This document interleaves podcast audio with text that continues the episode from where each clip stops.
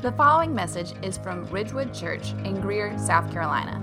For more information, visit ridgewoodgreer.com.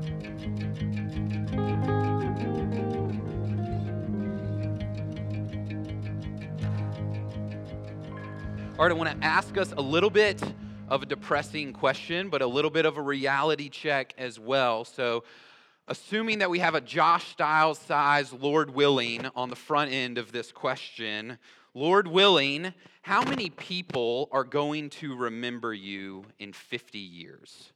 50 years from now, probably some of us will have passed, some of us will be in a ripe old age.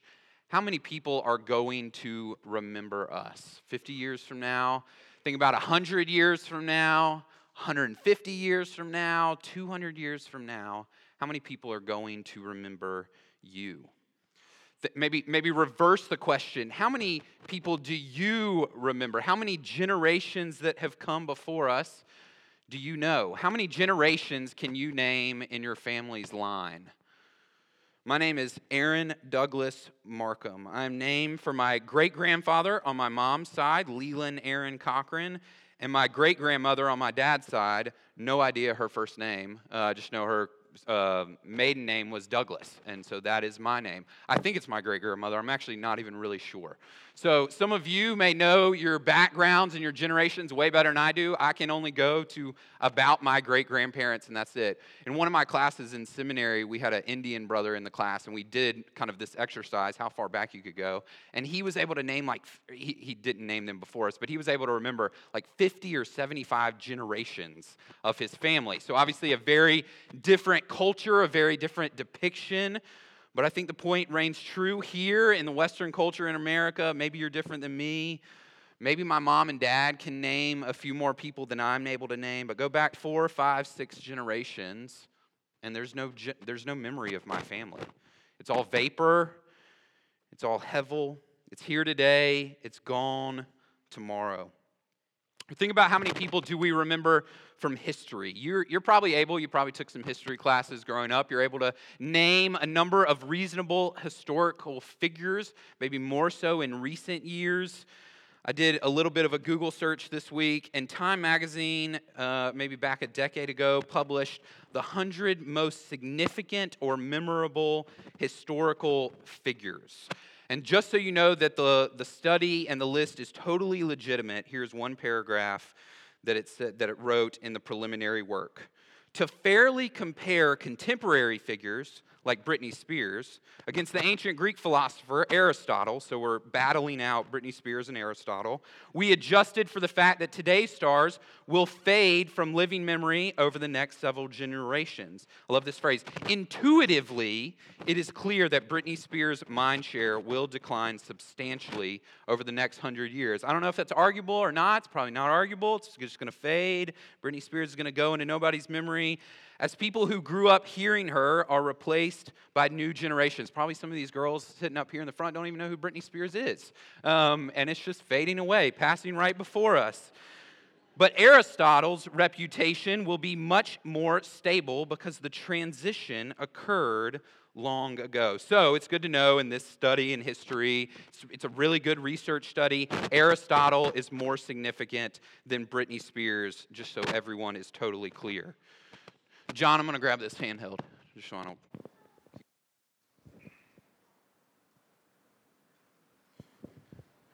So, sorry, I'm way louder than Abby. My bad. I always come in the hottest. I, you got to tell people to lower the mic for me.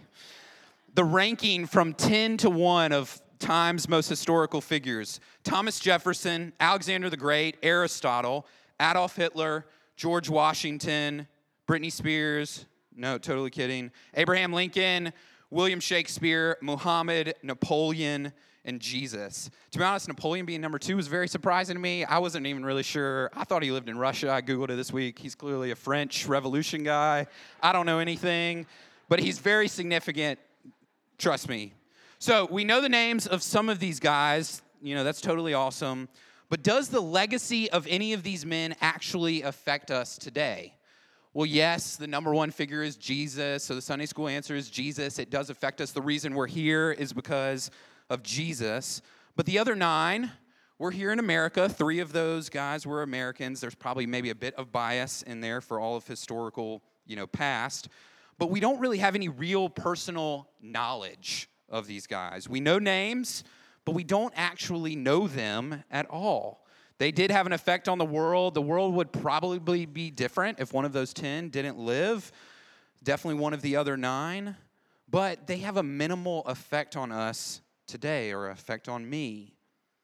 So, my question is kind of back to you. Who is going to remember you in 50 years, 100 years, 150 years? I feel almost 100% sure that none of us in this room will ever crack times 100 most significant historical figures. I feel pretty sure, probably if they did the top 1,000, probably none of us would be in there. Top million, maybe we're having a little bit of hope. Top billion, maybe one or two of us, three of us, maybe are in there. We are insignificant figures here in Greer, South Carolina. So, with that depressive state that I have established before you, let's take a look at some normal guys that really, in the end, are not very memorable, but they become memorable because of the one they served and the one they exalted. Let's read Acts chapter uh, 17, starting verse 1. Now, when they had passed through Amphipolis and Apollonia, however, Abby said it was better than that, they came to Thessalonica, where there was a synagogue of the Jews. And Paul went in, as was his custom, and on three Sabbath days he reasoned with them from the scriptures, explaining and proving that it was necessary for the Christ to suffer and to rise from the dead and saying, This Jesus, whom I proclaim to you, is the Christ. And some of them were persuaded and joined Paul and Silas, as did a great many of the devout Greeks and not a few of the leading women. But the Jews were jealous. Wicked men of the rabble, they formed a mob, set the city in an uproar, and attacked the house of Jason, seeking to bring them out to the crowd. And when they could not find them, they dragged Jason and some of the brothers before the city authorities, shouting, these men who have turned the world upside down have come here also. And Jason has received them, and they are all acting against the decrees of Caesar, saying that there is another king, Jesus. And the people and the city authorities were disturbed when they heard these things. And when they had taken money as security from Jason and the rest, they let them go. So, Paul and Silas, these two men, along probably with Timothy, they faced difficulty in Philippi. They've now transitioned from Philippi. I think there, there might be a map on the screen. They've transitioned from Philippi. They've gone down kind of from the, the top uh, where Philippi was. They've gone a little bit left, uh, the big red circle, to Thessalonica. And unlike Philippi, there was a synagogue. And so Paul does, as he normally does when he gets to a city, he goes to the synagogue on the Sabbath day. And so we're told for three Sabbath days, he reasoned from the scriptures. Three Sabbath days, meaning Paul is only there for three weeks. And so some crazy stuff happens in this three weeks because in our very own Bible, we have two books written to the church at Thessalonica. We have First Thessalonians and Second Thessalonians. This is one of Paul's shortest stints, and yet it has such a large impact. So, what does Paul show them? What does he explain from the scriptures? Well, verse 3 he explained and proved the necessity of, of the suffering of the Christ, the resurrection of the Christ, and the fact that the Christ is Jesus. And this isn't just a blind faith that he's calling people to, he's explaining to them, he's showing them what is true and right.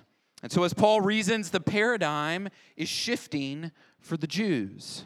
Jews would have thought the Christ, the Messiah, was a promised warrior king who would come and save Israel once and for all. Their enemies would be defeated, the good guys would win, but people's world's view are being rocked. People are persuaded, the, the language of verse 4, to something new, to some other idea about the Messiah. This Messiah king, this Christ, you know that guy, you know what God's plan for, for eternity past throughout human history for that guy, for this Christ, for this Messiah King? Instead of conquering, it's actually suffering and death. Does this sound like the guy you want to give your life to that you think will save you and change everything? No, It Doesn't sound like the Messiah, the King, the Christ that we have been anticipating. But Paul says, Jesus, the guy I've been talking to you about, he is the Christ, and he suffered in accordance with God's plan. Maybe the Jews thought we were getting William Wallace or Maximus from, from Gladiator, but actually they're getting a suffering servant. But some are persuaded. Some are persuaded by Paul. They're shown from the Old Testament scriptures oh, yeah, the Messiah, the Christ, needed to suffer. So, like we saw in the previous chapter, the work of the Spirit of God in people then brings animosity and hostility in others. Verse 5 the Jews were jealous and they were offended and they turned hostile. And so they incited a mob to unsettle the city and to cause some problems. The mob attacked the house of Jason. Jason was presumably this leader, maybe one of the first early converts in Thessalonica. He's the one that receives Paul and Silas into his home. And so, verse 6 these Jews wanted to come and find Paul and find Silas, but they were unsuccessful. So, what do they do? They drag Jason out from his home and they beat him. They show a great level of hostility to him. They are, they are angry at him. And the mob end up claiming that Paul, Silas, and Timothy, these guys that Jason has received into his home, these three guys have turned the world upside down. These three guys, along with many others who have been coming to know the Lord Jesus, have turned the world upside down. And so this mob actually has great insight. These followers of Jesus have totally turned the world upside down. They did it for the glory of God and through the work of the Spirit. I had Trevor, uh, we, we two years ago, he and I were riding together and listened to a, a podcast by um, this one atheist guy or agnostic guy that, that seems to want to believe in Jesus, wants to believe in Christianity, doesn't seem to quite be able to make the step. But his big argument is that the last 2,000 years of secular history has totally been changed because of the Lord Jesus. Because Jesus came, the world was turned upside down. And that's what these guys are attesting to. The way we think about love and grace and mercy and caring for people was not the way, not the uh, general agreed upon way of thinking 2,000 years ago. But Jesus came and turned the world upside down. And so ultimately, these guys, they live for someone else other than themselves. They live for King Jesus. The mob claims that the Christians are following another king. The end of verse 7 in the ESV, it says, another king, Jesus. But in reality, they're actually saying, no, there's not another king other than Caesar. There's only one king. And the one true king is the Lord Jesus. Jesus, who is the Christ. Let's go on in verse 10. The brothers immediately sent Paul and Silas away by night to Berea. And when they arrived, they went into the Jewish synagogue. Now, these Jews were more noble than those in Thessalonica. They received the word with all eagerness, examining the scriptures daily to see if these things were so. Many of them therefore believed, with not a few Greek women of high standing as well as men. But when the Jews from Thessalonica learned that the word of God was proclaimed by Paul at Berea also, they came there too, agitating and stirring up the crowds. Then the brothers immediately sent Paul off on his way to the sea, but Silas and Timothy remained there. Those who conducted Paul brought him as far as Athens, presumably those people who kind of helped him move uh, from Berea. And after receiving a, a, command for Silas and Timothy to come to him as soon as possible, they departed. So the Christians in Thessalonica sent Paul and Silas away because of the imminent danger, because of the hostility that they're facing. So, what do Paul and Silas do? They do the same old, same old, the same things they do anywhere they go. They travel to Berea and they go straight to the synagogue. And this is a hugely instructive point. Uh, this might be written up on the screen. The hostility does not stop the proclamation. Hostility against the gospel, a hostility against Christ, does not stop Paul and Silas. Maybe they have to move, maybe they have to transition, but they just keep going. They go to the synagogue and they go and continue on proclaiming Christ and Him crucified. But they had a very different experience in Thessalonica when they went to the synagogue. The Jews they interact with are nobler, they're, they're kinder, they're more receptive, they're not inciting mob violence. And so these Jews receive what Paul and Silas teach on with eagerness and with excitement. And presumably, Paul and Silas, they would go in and they would teach, they would proclaim about Jesus. And then the language that's used is the Jews examined the scriptures to see if what Paul and Silas were saying was really actually true. And so I love this. What a, what a testament on how to discern truth and teaching. The word examine um, in verse 11 is plural. They're doing it together, they're doing it in community. This is a clear example from Scripture of having an informed and reasonable faith. The hearers listen to a claim and they make a genuine effort. I think that's an important part to claim. They're making a genuine effort to try to understand and examine the claims that Paul and Silas are making. They use the scripture, not simply blind faith, not simply personal opinions. They use the scripture to see what the right response would be. And so, my question for you is do you do the same? Both believer and unbeliever. These claims that I'm standing up here making to you, do you examine them with reason and with genuine effort to try to understand them? Or have you become so hardened by the truth of the gospel that you're unwilling to give it a fair and reasonable shot? Or maybe are you willing to listen and to examine? Some of us in here have been given just an extraordinary gift of faith that's ultimately given by the Spirit. Some of us need very little persuasion or examination or convincing. And if that is the case, praise God for it. And yet we still want to love God with our mind and know and understand Him for who He is. I talk often about um, my wife, Casey, that she has taught me a ton about faith since we have gotten married about seven and a half years ago. She, by far, has more faith and has the gift of faith more than I do. We'll be struggling with something. I'll be just like stressed out to the absolute maximum about, whatever it is. We've moved a couple times, we've moved across seas, we've you know, battled through a number of different things, and I will just be stressed. And I'll come and I'll kind of, you know, ask her about it. I'll try to kind of just get some help, get some encouragement, and she'll just be like, I'm not worried about it at all. It's great. Like, the Lord's working, God's got it. There's no worries. Like, God is in control. My wife has a gift of faith while I'm over here stressed out, worried, anxious about different things. And that has been an encouragement to me to just grow in trusting in the Lord. But some of us ask a ton of questions, and we want every answer to every question. But let me free you up.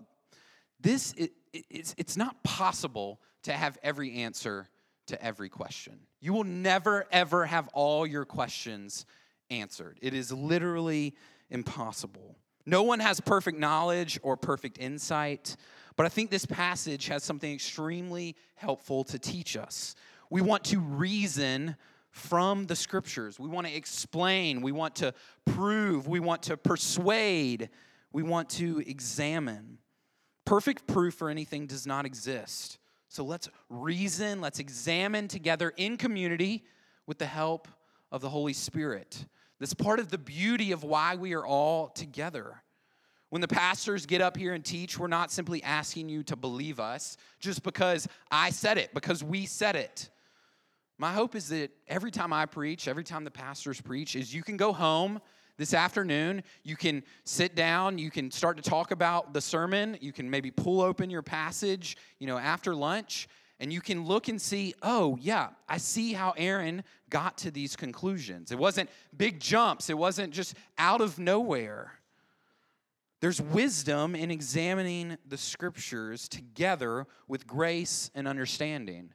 And in many ways, the 200 of you combined are way smarter than me all by myself up here. I'm up here to, to teach, to, to do what the Lord has instructed me to do over this past week or two. And yet we want you to examine the scriptures to be sure what is said is true.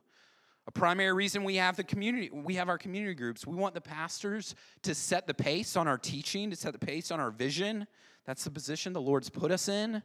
But we also know that the Spirit is working in the 184 members of our church as we examine the scriptures together. Verse 12. So it says here that, that many believed. It just tells us that people believed. What did they believe in? It's presumably similar to what the people believed in in Thessalonica. They believed that the Christ must suffer and rise from the dead, and that this Christ is Jesus. I want you to take a note of just all the people who have come to faith in chapter 16 and chapter 17. Chapter 16, we're told that Lydia, a slave girl, and a Gentile jailer, these kind of just nobodies, these people that we would never ever think about, have come to faith. Chapter 17, verse 4 Jews, Greeks, and leading women have come to faith. And then chapter 17, verse 12 many important women, and then also these men as well. This news about Christ is for everyone, it is for all. The gospel is for all. We are all equal before the cross. All of us have sinned, and all of us need Christ equally. Verse 13, unfortunately, while Paul may have thought he'd gotten away from the hostility of the Thessalonians, unfortunately, he had not. The, the guys in, Thessalon- in Thessalonica, the Jews, they hear about what Paul's teaching, what's happening in Berea, all these people that are coming to faith. And so they take the 100 mile journey to go find Paul and to shut him down, to slow him down. And they essentially do the same thing. They incite a mob again. It's interesting to think that creating this agitation was probably not hard to do.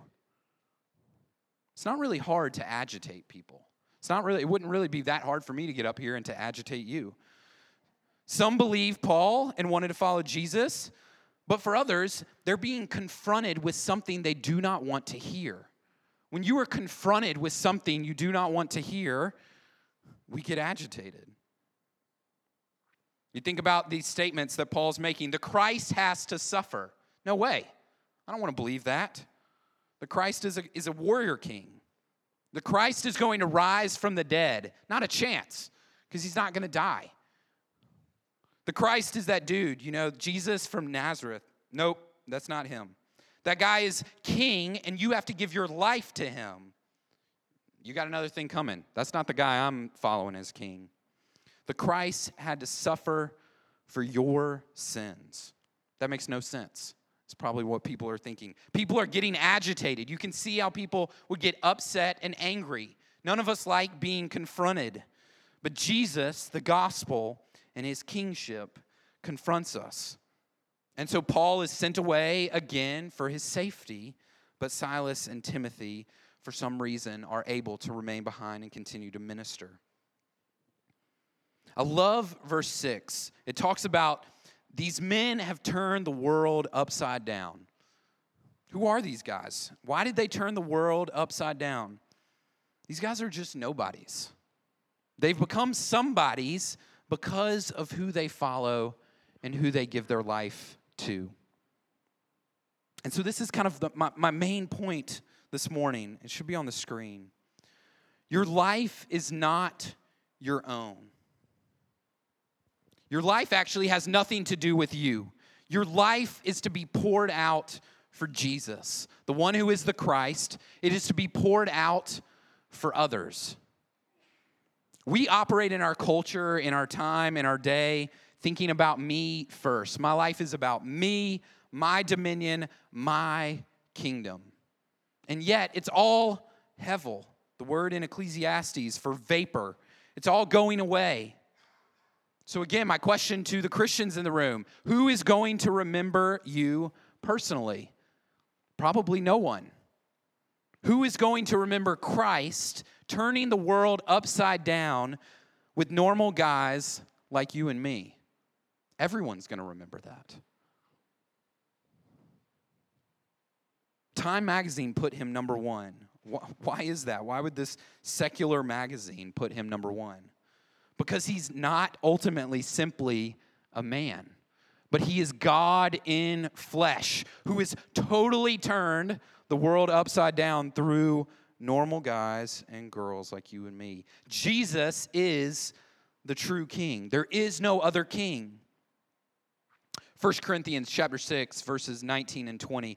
This little section is talking specifically about sexual immorality, but I think the truth rings uh, is helpful for us here. 1 Corinthians chapter 6. Do you not know that your body is a temple of the Holy Spirit within you, whom you have from God? This is the important phrase. You are not your own, for you were bought with a price. So glorify God in your body. You were bought by God through the life, death, and resurrection of Christ.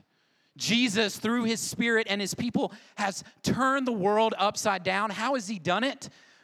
Through the proclamation of Jesus being the king who is also the suffering Christ. Way more important than being remembered in the future on this earth is being remembered in eternity, being remembered in the book of life, having our name written by our Creator in the heavens. Revelation 20, Luke chapter 10. So, going back to, to verse 3, it says, Christ must suffer. This is news that is paradigm shifting 2,000 years ago. And I pray that it will change your world. I pray that it will turn your world upside down. The good news is that Jesus suffered for our sins and was raised from the dead. This Jesus is the Christ, He's the Messiah, He's the promised and anointed Savior of all people. But He saved in a way that turned the world upside down. The people expected a warrior king and we got a warrior king who does execute justice and judgment. He will return again as a full warrior king, ruling and reigning. But we also received a kind, gracious, merciful king, a king who would die for us, a king who would live and then be crucified on the cross, the only one to perfectly live ever in the history of humanity the number one most memorable guy in history, the one guy who didn't deserve death, died for you and for me. He paid it all. I loved when we were singing earlier. I think the song was Jesus Paid It All. I never know the name of any song, ever. Uh, don't ever ask me to name any song because I, I, I, literally can't do it. Um, but Jesus paid it all. It was incredible. Nick and Katie back off of their mics, and we just get to sing it together that Jesus has paid it all. What a testament. What a, what a beautiful picture of the gospel. Broken people like you and me gathered together on this random Sunday morning in Greer, South Carolina, singing the praises of King Jesus.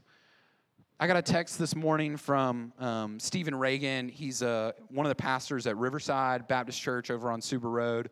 Uh, he works for the Three Rivers Baptist Association, which is our local association. He's in North Africa uh, this for, for a week on a mission trip, sent out from Mountain Creek Baptist, another one of our kind of partner churches in the area. And he, he just sent me a text, just got done worshiping our Savior with a house church in North Africa, praying for you guys as Ridgewood Church gathers this morning.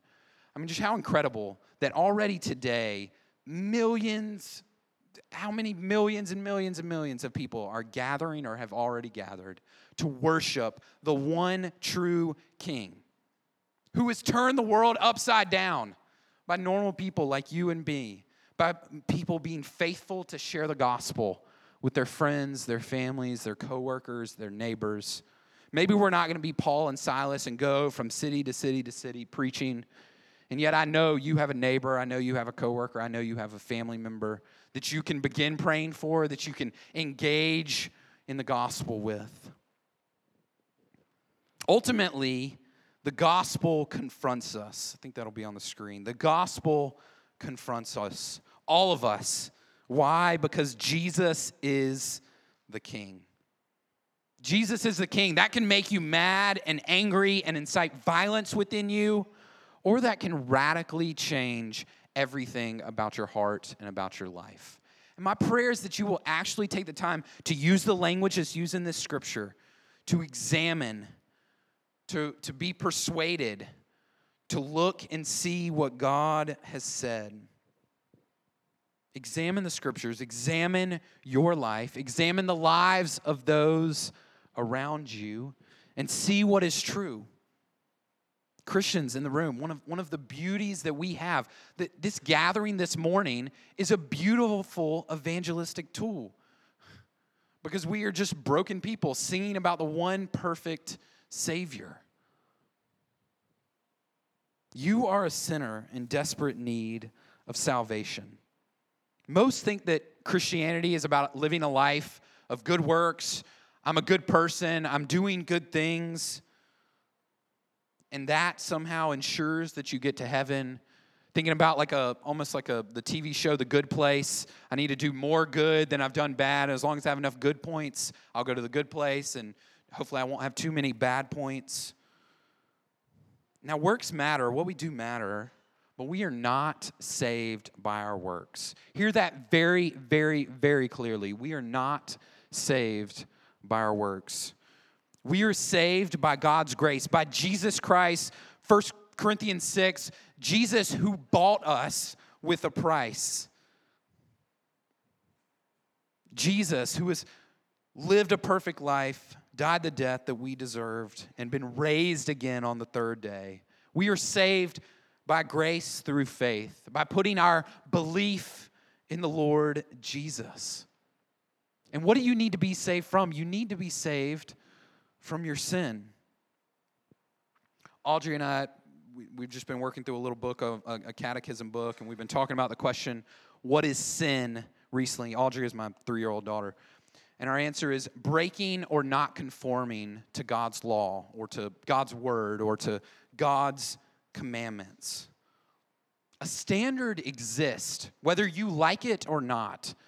All of us operate with some standard. And the standard is ultimately given by God. And all of us need to be saved from us falling short of that standard because we are sinners. Unbeliever in the room, if you if you aren't following Christ, if you are searching and not sure, do I believe in Jesus? Maybe I believe he was a good person. Maybe I believe he had good teaching. Maybe I believe he was a, a nice guy, but I'm just kind of searching out. I pray that you would examine the scriptures and see if Jesus is worth following. Read the, the book of John, read the entire Bible, read the scriptures, and see what is true. Do it with a, with a friend, do it with whoever brought you or invited you. Because Jesus gives eternal life, but he will also judge those who are against him. If you're a Christian in the room, if you are just a normal, everyday person Let's go and let's be used by Jesus to help continue to turn the world upside down. Paul experiences both receptivity and hostility to the gospel.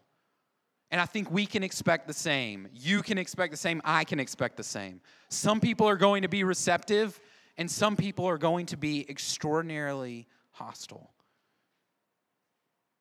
But we don't know unless we go try.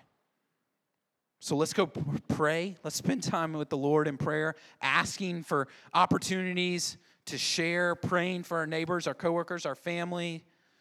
And then let's go engage. And then 1 Corinthians 2 2, I desire to know nothing among you except Jesus Christ and Him crucified. Let's go and proclaim this Lord, this King, Jesus Christ that he lived a perfect life, that he died a death, that he was crucified for you and for me, and he was raised again on the third day. Let's pray.